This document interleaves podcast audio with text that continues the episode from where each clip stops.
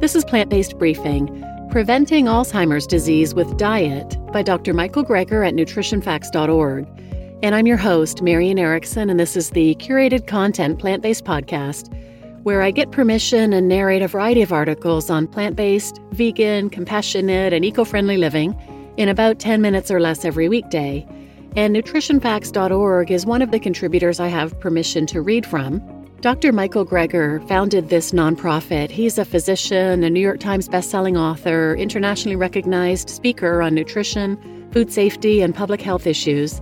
And he founded nutritionfacts.org as a non commercial, science based public service to provide free updates on the latest in nutrition research via bite sized videos and blogs.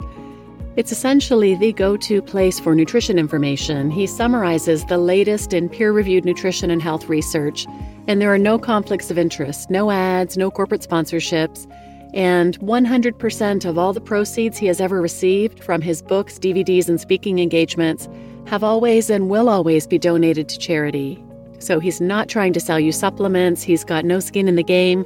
He draws a salary for what he does, but he is not influenced by sponsorships or selling of any products or things like that.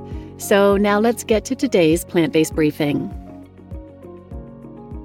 Preventing Alzheimer's Disease with Diet by Dr. Michael Greger at nutritionfacts.org.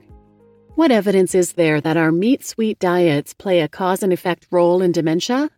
What is behind the dramatic increase in dementia in Japan over recent decades? As you can see at the start of my video, How to Prevent Alzheimer's with Diet, linked here, rates have climbed significantly. Is it due to rising obesity rates?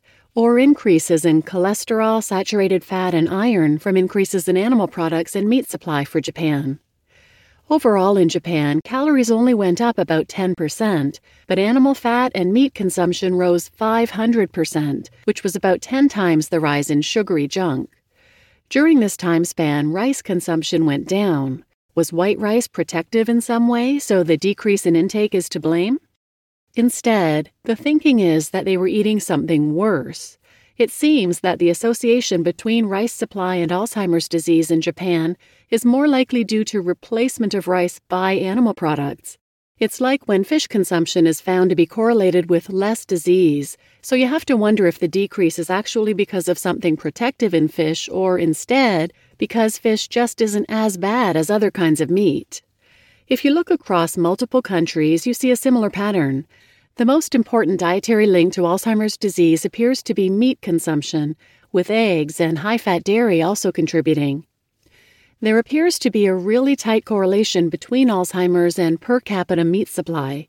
Studies within countries have uncovered similar findings, with Alzheimer's and cognitive decline associated with meaty, sweet, and fatty diets, whereas most plant foods are associated with risk reduction. This could be for a variety of reasons. Animal products tend to have more copper, mercury, lead, and cadmium, and no folate, and also contain saturated fat, cholesterol, and pro inflammatory advanced glycation end products. In fact, there are many mechanisms linking meat in particular and diet in general to risk of Alzheimer's disease, so dietary modification may be our best bet for reducing risk of Alzheimer's. How do we know that it's cause and effect, though? What is the evidence that meat consumption is linked causally to Alzheimer's disease?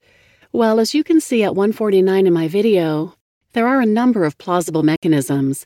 The strength of association, consistency of findings across different types of studies, the fact that the dietary changes preceded the risk of dementia, and the dose response of more meat linked to more risk.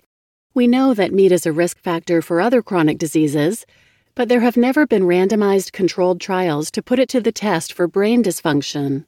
When you read reviews of the damaging effects of a high fat diet to the brain and cognition, a number of factors have been proposed to cause high fat diet induced damage to the brain, especially with aging, including oxidative stress, insulin resistance, inflammation, and changes to vascularization or BBB integrity, that is, the blood vessels and the integrity of the blood brain barrier. But these are based mostly on studies of rodents. Yes, based on MRI techniques, high fat diets have been shown to cause energy dysfunction in the brains of rats. What about human brains? At 246 in my video, you can see two sets of human cerebral arteries, the arteries deep inside the skull, on autopsy of non demented elderly individuals compared to Alzheimer's patients. As you can see, the cerebral arteries of people with Alzheimer's are so clogged with atherosclerotic plaque packed with fat and cholesterol that they're nearly completely shut. With CT scans, you can follow the intracranial artery stenosis, that is, the clogging of the brain arteries, over time and observe the progression from mild cognitive impairment to Alzheimer's disease.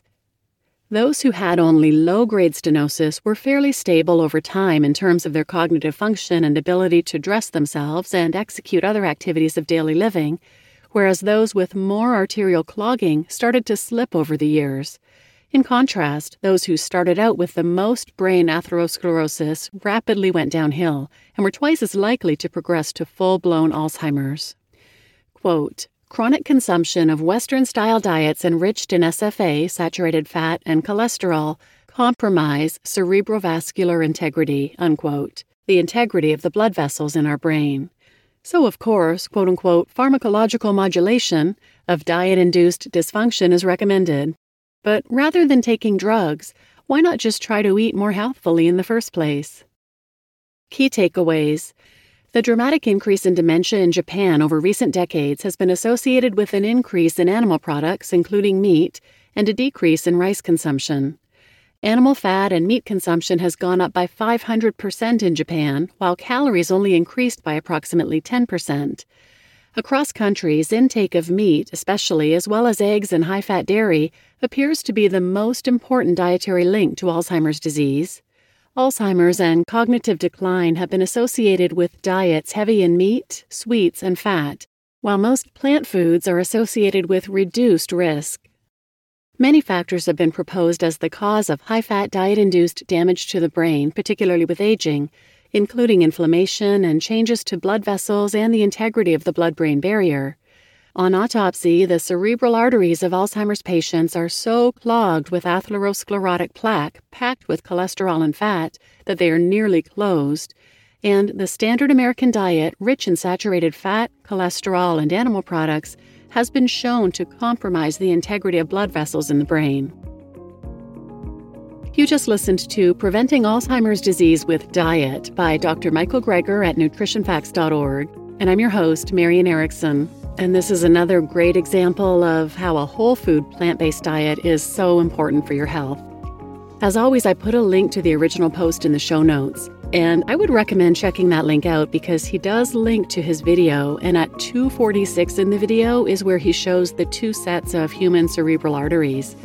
The first set is you know, a normal, healthy, non demented person. And then when it shows the second set, I literally said, whoa, out loud, because the difference is astonishing. So please check that out and please share this episode with anyone who might benefit. And thanks for listening.